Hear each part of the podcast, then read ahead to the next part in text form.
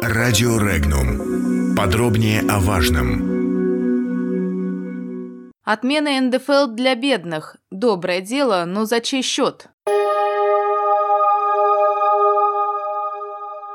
Граждан России могут освободить от уплаты подоходного налога. Однако такая мера коснется только жителей страны с низкими доходами. В настоящее время эта идея обсуждается в правительстве России. Сообщают СМИ со ссылкой на аппарат Российской трехсторонней комиссии по регулированию социально-трудовых отношений. Критерием низкого достатка станут доходы граждан, которые после вычета НДФЛ оказываются ниже прожиточного минимума. В среднем по стране это зарплата меньше 13 тысяч рублей. В настоящее время, согласно трудовому законодательству, работодатель Работодатель не может платить работнику сумму меньше МРОД, которая на сегодня составляет 11 300 рублей. При этом после уплаты НДФЛ на руках у работника остается только 9 800 рублей, что ниже установленного прожиточного минимума. По данным Росстата, заработные платы до 13 800 рублей ежемесячно получают почти 11 миллионов человек. В Минфине, в чьей компетенции находятся вопросы налогообложения, эту идею официально не прокомментировали. И хотя в правительстве опровергли обсуждения освобождения малообеспеченных граждан от уплаты НДФЛ, эксперты активно комментируют данную идею. Автор телеграм-канала «Политджойстик», политолог Марат Баширов считает, что государству необходимо искать новые формы социальной поддержки населения, и предложенный вариант освобождения от НДФЛ работающих граждан с низкой зарплатой – это выгодный для всех вариант. Руководитель Института региональной экспертизы Дмитрий Михайличенко отмечает, что эта инициатива вписывается в текущую социальную политику государства. Тонким слоем намазать различные социальные льготы, от которых будет эффект в сфере пиара и формирования общественного мнения, считает эксперт. За последние годы было немало инициатив, которые население рассматривает как антисоциальные. И действительно, пришло время опровергать этот, если можно так сказать, тренд. Цитата. «Нынешняя политика властей должна быть направлена на то, чтобы наиболее незащищенные слои населения хотя бы не беднели окончательно. Однако у инициативы есть и другое измерение мы рискуем получить очередную волну серых и официально заниженных зарплат, высказал свое мнение Михальниченко. В ЛДПР поприветствовали обсуждение предложения освободить малообеспеченных граждан от уплаты НДФЛ и считают это шагом к прогрессивной ставке налога. Налоговые льготы в отношении бедных граждан можно считать справедливыми, но у предложенной меры есть ряд нюансов, отметил глава консалтинговой группы решения Александр Батушанский. Цитата. Во-первых, значительная часть НДФЛ поступает в бюджеты регионов. Следовательно, предлагается сделать людям доброе дело за счет регионов.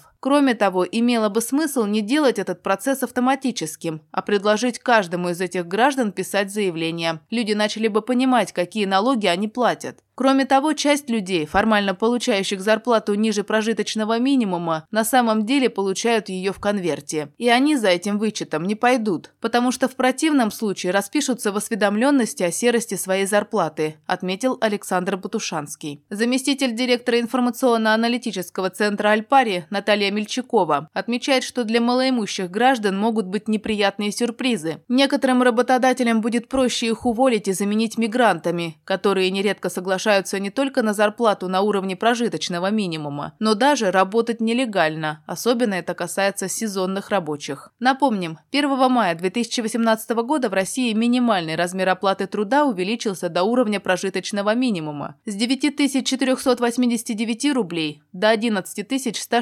11163 рублей. Это минимальный размер зарплаты до вычета налога на доходы физических лиц. Работодатель не вправе платить меньше. За это его могут оштрафовать и даже привлечь к уголовной ответственности. В феврале 2019 года президент России Владимир Путин одобрил идею о льготах для молодых семей при покупке единственного жилья. Речь идет о возможности исключить необходимость оплаты НДФЛ для молодых семей и смежных категорий граждан при покупке жилья.